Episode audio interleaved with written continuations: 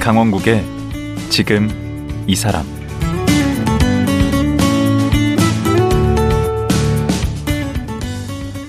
안녕하세요, 강원국입니다. 어제에 이어 특수교사인 유인비 선생님과 말씀 나눠보겠습니다.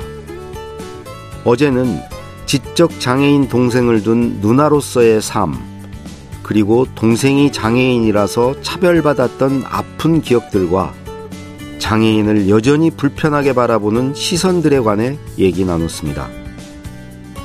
오늘은 특수교사의 역할, 그리고 특수교사 유인비 선생님의 꿈은 무엇인지 들어보겠습니다.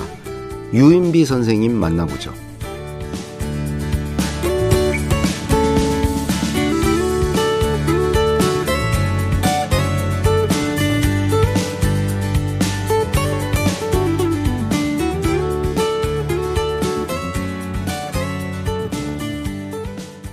유인비 선생님 다시 모셨습니다. 안녕하세요. 안녕하세요. 아니, 저는 어제 그 이제 인터뷰 앞두고 걱정을 많이 했어요. 얼마나 힘드실까. 네. 그래서 걱정을 잔뜩 하고 막상 뵀는데 아, 정말 예상외로 밝으시고 아, 에너지도 넘치시고. 네. 근데 원래 성격이 좀 그러신 편인가요? 좀 에너지가 있고 밝으신 편인가? 아니요. 저 성격은 진짜 내향적이고 음. 내성적인 편이에요. 어. 어, 그런데 아무래도 환경적으로 좀 만들어진 부분도 좀 큰 것 같은데 음. 좀 뭐 외부에서 보시면 환경이 좀 어렵고 힘들었겠다라고 음. 말씀을 마시하, 많이 하시는데 음. 뭐 실제로 어려운 부분도 있었고요. 음. 근데 그럴 때마다 제가 그렇게 멘탈을 다잡지 않으면 음. 무너질 것 같다라는 생각들이 많이 들어서 음. 근데 좀 긍정적으로 생각하는 편도 있고 음. 상처를 받지 않으려고 좀 애쓰는 편도 있고. 아, 네. 단단해지셨구나. 네, 그렇게 좀 만들어진 것 같아요. 오히려 그런 환경 때문에 좌절하고 그럴 수도 있는데 그걸 오히려 네. 어찌 보면 전화위복이네. 역이용해서. 네. 어, 다행입니다. 어, 네. 그 지난 팔월에 호우 때문에 네. 비가 많이 와서 그 지하방에 있던 발달 장애 가지신 분이 일가족이 돌아가셨잖아요. 네. 그때 그 소식 접하고 좀 남달랐겠어요. 네, 아무래도 그 기사를 보고 어, 제 일이 될 수도 있겠구나라는 생각들을 조금 했어요. 음. 그 가족들이 제가 구성원을 보니까 발달 장애를 가진 언니와 음. 그리고 밑에 비장애 동생 아. 그리고 그 동생의 자녀 음. 이렇게 세 명이 음. 네, 사고를 당하셨더라고요. 음. 근데 뭐 주거 환경에 있어서 좀 어려움이 있으셨기도 하겠지만 음. 사실은 그 장애를 가진 언니를 음. 돌보는 일을 전적으로 가족이 부담하고 있었기 때문에 음. 그렇게 한꺼번에 사고를 당하신 것 같거든요. 음. 그래서 만약에 그 사회나 어떤 제도권 안에서 음. 장애의 그 부양이나 양육하는 의무 같은 것들을 같이 짊어지고 있었다면 음. 조금 더 정보를 빨리 제공하고 어, 그런 부분에 있어서 다른 대책을 좀 마련해 줄 수 있지 않았을까. 음. 아직까지도 장애인에 대한 그 부양과 양육을 가족들이 떠안아야 되기 때문에 음. 일어나는 사고들이 아닌가라는 생각들을 많이 했습니다. 와, 그거는 정말 내가 그냥 돌발로 여쭤봤는데 생각나서 마치 그거를 준비된 답변 같이 이렇게. 와, 대단하십니다. 역시 선생님이시네요. 네? 감사합니다. 제가 깜짝 놀랐습니다. 나 그냥 어, 안타까웠다 한마디로 이렇게 아. 넘기실 줄 알았는데. 네. 어, 그러면 말 나온 김에 네.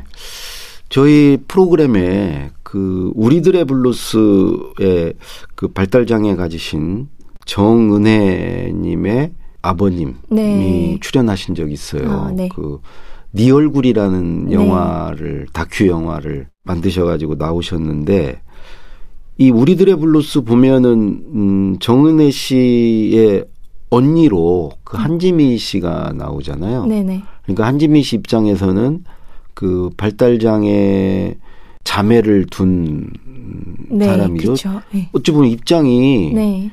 비슷하지 않습니까? 네. 여동생이냐 남동생이냐만 네네. 다르고요. 네.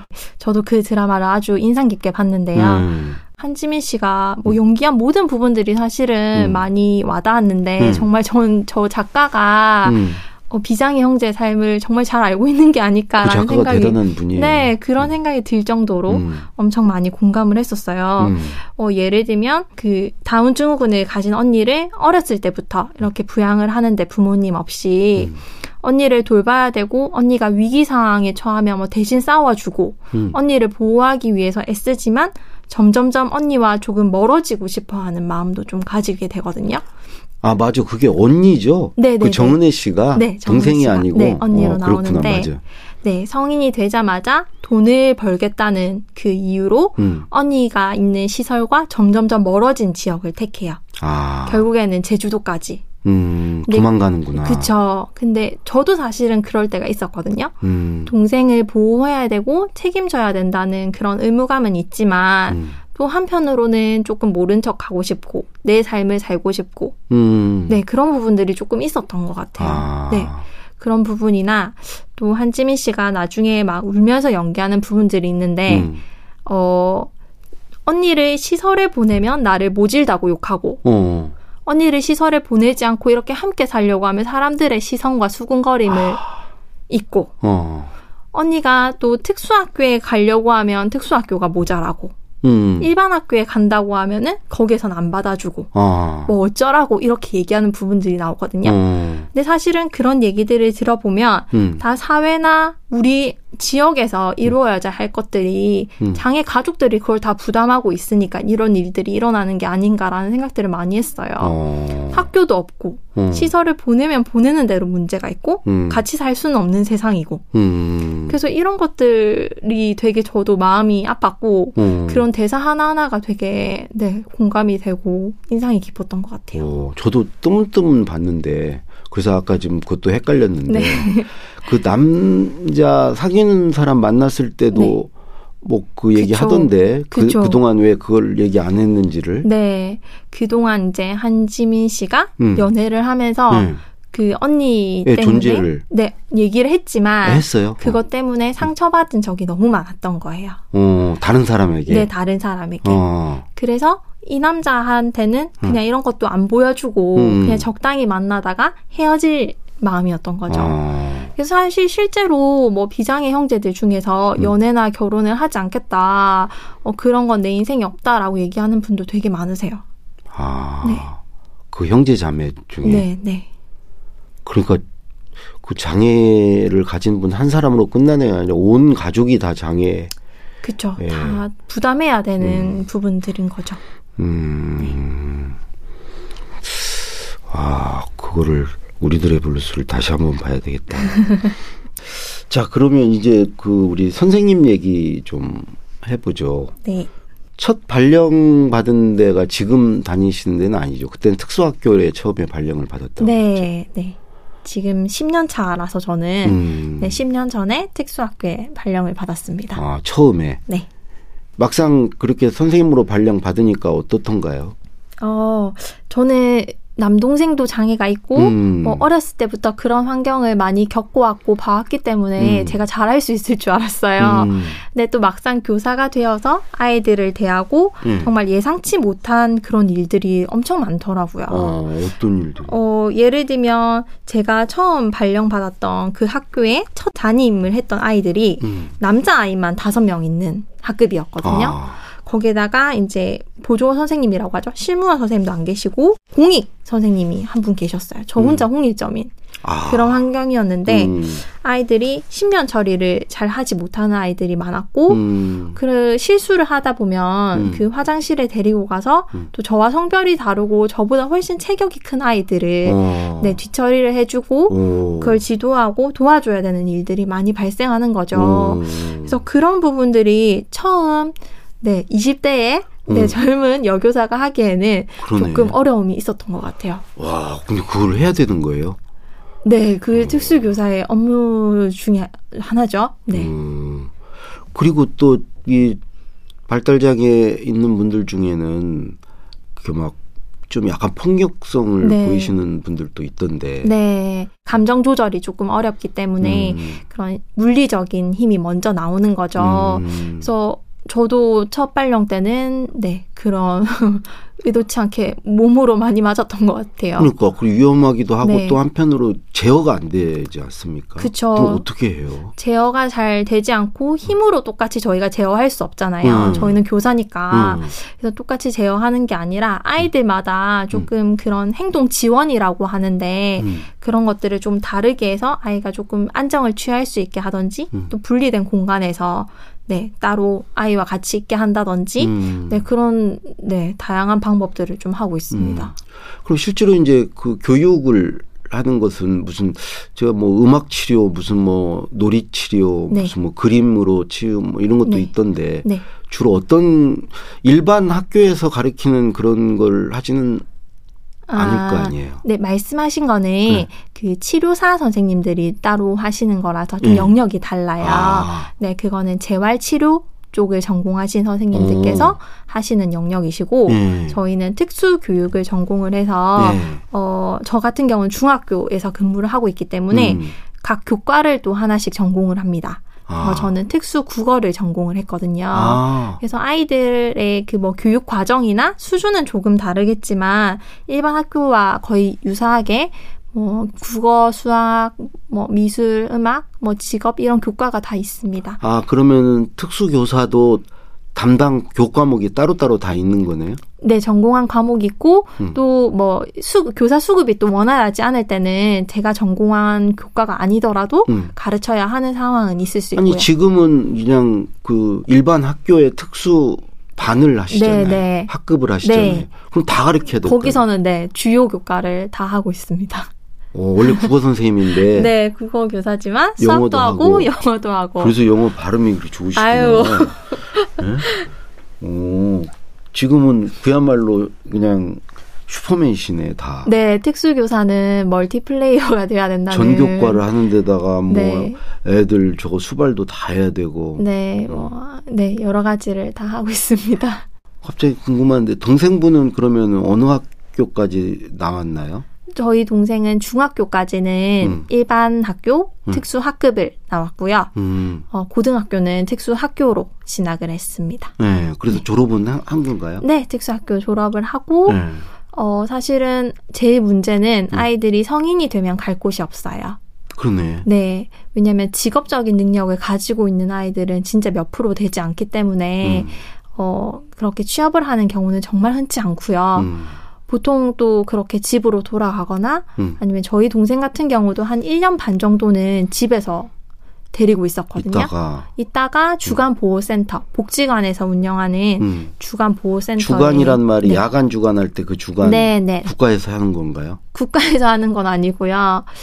네, 음. 복지관에서 하는 거죠. 복지관도 사실은 사설 복지관이 훨씬 더 많고. 아, 그래요? 그럼 네, 돈을 내겠네. 네, 지자체에서 하는 복지관도 돈은 네. 다 냅니다. 아, 그래요? 네, 근데 뭐 이렇게 생활 그런 수준에 따라서 지원받는 경우도 있기는 하지만 음. 어, 돈이 문제가 아니라 사실은 그런 주간보호센터가 너무 장애인 수에 비해서 적어요. 적고 음. 또 어떤 주간보호센터는 나이 제한을 두는 곳이 있어요. 아. 네, 노인이 된다고 해서 장애가 없어지는 게 아니잖아요. 그렇죠. 더 심해지죠. 네, 그래서 갈 곳이 점점 아이들이 없어지는 거죠. 그러네. 네, 네, 그게 제일 큰 문제인 것 같아요. 그럼 대략 지금 동생분 다니시는 데는 네. 몇 살까지 있을 수 있어요? 어, 저희 동생 다니는 곳은 네. 이제 얼마 전에 이렇게 협상을 해서 네. 네, 그 나이 제한을 엄청 뒤로 밀렸다 하더라고요. 음. 그래서 뭐 육십 뭐 이렇게 잡았다고 하시던데 음. 어, 다른 곳은 뭐 서른다섯인 곳까지도 있고 음. 그 복지관마다 다 달라요. 나이 제한이 물론 없는 곳도 있지만요. 내는 돈은 그렇게 크게 부담 많이 되지는 않는 정도인가요?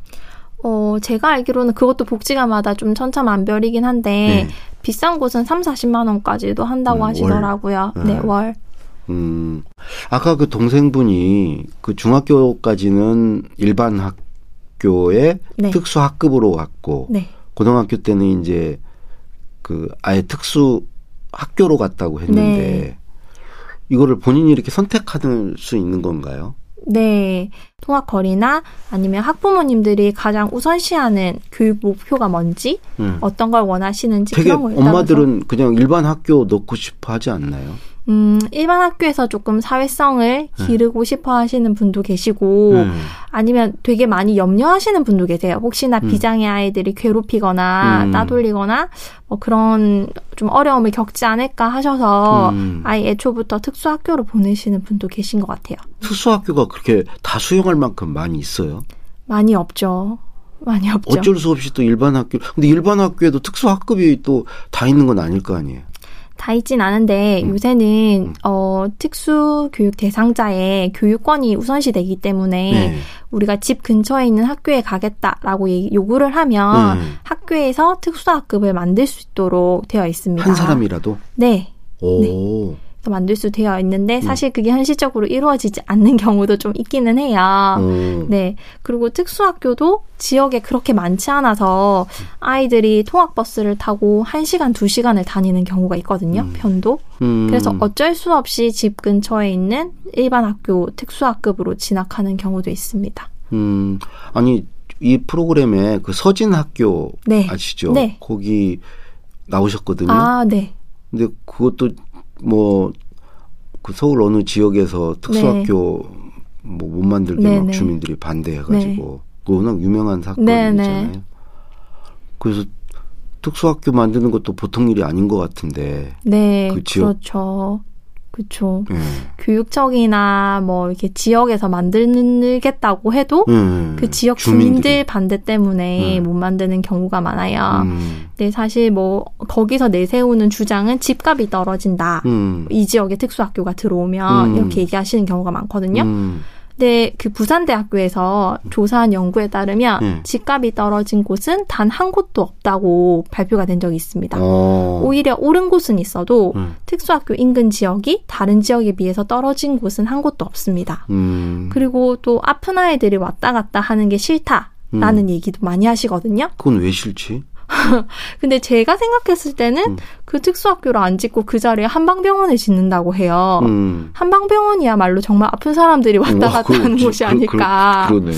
그래서 제 생각에는 정말 그 논리가 있는 게 아니라 음. 그냥 혐오적인 그런 편견인 거죠. 사실은. 음. 그 논리나 증거가 맞아요. 있는 그 혐오, 게 아니라 혐오 시설이라고 생각하시고 음. 그런 안 좋은 편견과 선입견 때문에 음.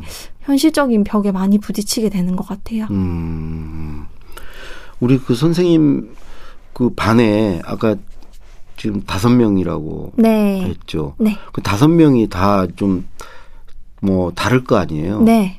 일률적으로 이렇게 하기가 어려울 것 같은데. 네. 그런 그렇죠. 것들은 어떻게 그러니까 일대일로 다 이걸 해줘야 될 것 같은데. 네.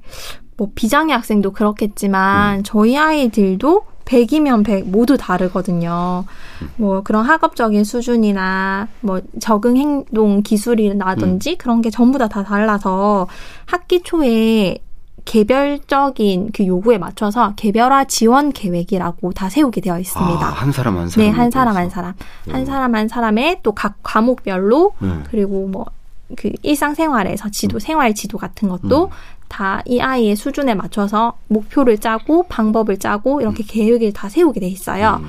그래서 그럴 때는 학부모님이나 일반 교사, 뭐 학교장 관련된 사람들이 다 함께 모여서 회의를 하고 음. 그런 계획을 세우고 또 거기에 맞춰서 또 수업을 하고 네, 학교 생활을 진행하고 있습니다. 음. 제가 어느 그 다큐 보니까 그 남학생인데 볼펜에 집착을 해요. 네. 볼펜만 보면 막 돌진해서 네. 그걸 빼서요. 네. 그래서 막 그걸 쓰는 걸 하는데 그런 학생들이 많이 있나요? 네. 아무래도 자폐 성향이 있는 친구들이 아. 좀 그런 경우가 있긴 있거든요. 음. 그래서 뭐 어떤 특정 물건에 집착한다든지 음. 아니면 어떤 행동 뭐 예를 들면 박수를 꼭 두 번을 쳐야 된다든지 음. 짝수번에 집착하는 행동이라든지 음. 또 아니면 선생님이 하는 걸 무조건 본인이 하고 싶어하는 아. 그런 경우도 있어요. 어. 그래서 저도 수업을 진행하는데 음. 이게 파워포인트라고 하죠. 수업을 넘기는 음. 거를 이게 넘기는 걸 되게 거기에 꽂혔나 봐요. 우리 어렸을 때 그러죠. 그래서 네. 어. 어른들이 하는 거 이렇게 네, 하고, 네. 하고 싶어 하죠. 네. 음. 근데 그게 조금 더 과했던 거죠. 음. 그래서 수업 중간에 뛰쳐나와가지고 본인이 막 다 눌린다든지. 음. 네. 그래서 저는 아, 힘드시겠는데. 그러면. 아, 그냥 저는 우스갯소리로 네. 내가 내가 병이라고 하거든요. 어, 내가 내가. 내가 내가. 왜 그 저희 한 서너 살 정도 되면 아이들이 본인이 다 하고 싶어 맞아, 하잖아요. 맞아. 어. 그래서 그런 것처럼 음. 네, 우리 아이들도 조금 그렇게 간단한 행동들 같은 거는 뭐 본인이 하고 싶어 하는 경우가 좀 있는 것 같아요. 그래도 어쨌든 그렇게 하다 보면 뭐 이게 좀 크고 작은 사고도 일어날 수 있을 것 같은데 네. 그런 경우는 뭐 없었나요? 음, 크고 작은 사고 같은 경우는 뭐 사고라 하면은 아이들이 다치는 게 사실은 음. 제일 큰 사고고 음. 뭐 아까처럼 말씀드린 것처럼 그런 반복된 행동, 행동이나 어떤 거에 집착하는 경우는 음. 귀엽게 넘어갈 수 있는 것 같아요. 음. 제일 큰 사고는 아이들이 다쳤을 때, 음. 뭐, 특수학교에 있다 보면은 좀 여러 가지 뭐, 물리적인 충돌이 있다든지, 음. 아니면 어떤 물건에 부딪힌다든지, 활동을 하면서 좀 부지, 뭐, 다치는 경우가 종종 있어서, 음. 그럴 때는 저희도 수업을 진행하면서 어쩔 수 없이 다치는 경우라, 음. 참, 수업을 안 할 수는 없으니까, 음. 좀 그러면서도 되게 죄송한 마음도 들고. 또 학부모님들이 네. 막 항의하실 것 같은데. 항의하시는 부모님도 계시죠. 음. 사실은 교육적 목표가 다르다 보니 저는 조금 다치더라도 음. 이 활동을 해보는 게 더 의미가 있다고 생각하는데 음. 어떤 학부모님들께서는 음. 아직 아이들이 안 다치고 안전한 게 제일이라고 생각하시는 부모님들도 있거든요. 음. 그래서 그런 부분에 있어서는 조금 갈등이나 네, 항의가 있을 때도 있는 것 같습니다. 음. 그 특수교사로서 그 고운 시선이 아니고 뭔가 좀 안 좋은 시선을 느낀다면서 일반 선생님과 사이에서 아. 어떤 차별적 시선이랄까 네. 그런 게 존재한다면서요? 네, 어, 대부분 많은 많은 분들께서 네. 특수교사를 되게 존중해 주시고 음. 고생 많겠다고 네, 존경해 존경을 음. 표해 주시는 음. 분도 되게 많으세요. 감사하게. 음. 근데 종종 이제 그런 음지에서 들리는 목소리라고 해야 될까요? 음. 어, 뭐, 일반 교사가 못돼서 장애 아이들 가르치는 교사가 된 것 아니냐. 음. 뭐, 장애 아이들 때문에 먹고 사는 직업이다. 이런 말도 저는 몇 번 들었던 것 같아요. 아이고. 네. 음. 이야. 이렇게, 그, 어두운 얘기를 이렇게 밝게 해주시니 참 고맙습니다. 그, 이제 서서히 좀 마무리를 해야 될 것 같은데요. 어, 우리 유인비 씨에게 동생은 음, 그 어떤 존재, 어떤 사람인가요? 그 짐이 되는 사람은 아닌 것 같고 네. 무겁지 않다고 그랬는데 네. 예. 사실 뭐 무거울 때도 있긴 있죠. 음. 있지만 그거는 뭐 우리 가족 그리고 음. 저 스스로에게 개, 거는 어떤 최, 체면 같은 음. 그런 역할을 할 것도 있고 어, 저희 동생은 저한테는 하나밖에 없는 남동생이기도 하지만 음. 또 어떨 때는 아들 같은 존재로 더 많이 다가오는 것 같아요. 음. 네. 그래서 형제의 관계에서 더 나아간 자식과 같은 아직 자식은 없지만 음. 자식과도 같은 그런 존재인 것 같고 음. 어, 부모님보다 어쩌면 더 오래 봐야 되는 음. 네. 그렇기 때문에 음. 어, 진짜 또 다른 동행자, 반려자 음. 그런 느낌이 조금 강한 것 같습니다. 음. 그 평범한 대화라는 책도 음, 내셨을 때 뭔가 그 이 사회에 좀 뭔가 하고 싶은 얘기가 있으셨을 것 같은데 다른 거 다 됐고 이거 하나는 좀 고쳤으면 좋겠다 하는 게 있으신가요? 아, 하나만 꼽기가 너무 어려운데, 음. 어, 최근에 겪었던 일을 조금 말씀을 드리자면, 음. 네. 어, 저희 동생은 병원 가는 게 아주 어려운 친구예요. 음. 다른 사람들은 뭐 이렇게 치과 진료도 잘 보고, 음. 주사도 맞고 쉽게 나을 수 있는 병도 음. 이게 너무 두렵고, 음. 어떤 기계 안에 들어가서 사진을 찍어야 된다는 게 너무 막연한 두려움이 있나 봐요. 어, 그래서 그게 있죠. 안 되거든요. 음. 엑스레이 찍거나 뭐 씨티 찍거나 이건 전혀 할 수도 없고, 음. 치과 가서 입을 벌리고 유지하는 것조차도 어렵고, 음. 최근에는 그 코로나 피씨알 검사 받는 것도 음. 보건소에 가면 진짜 성인 남자 다섯 명이 잡고 막 음.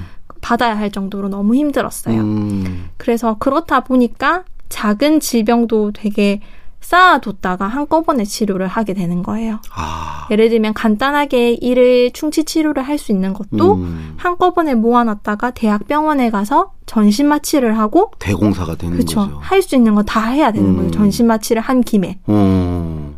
그렇고 다른 간단한 질병도 음. 어떤 병원에서는 이제 동생이 가만히 있지는 않으니까 음. 이렇게 하면 못 봐준다. 음. 이렇게 얘기하시는 분도 많으세요. 음. 근데 이게 비단 저희 동생의 문제가 아니라 음. 많은 장애를 가진 친구들의 문제거든요. 음.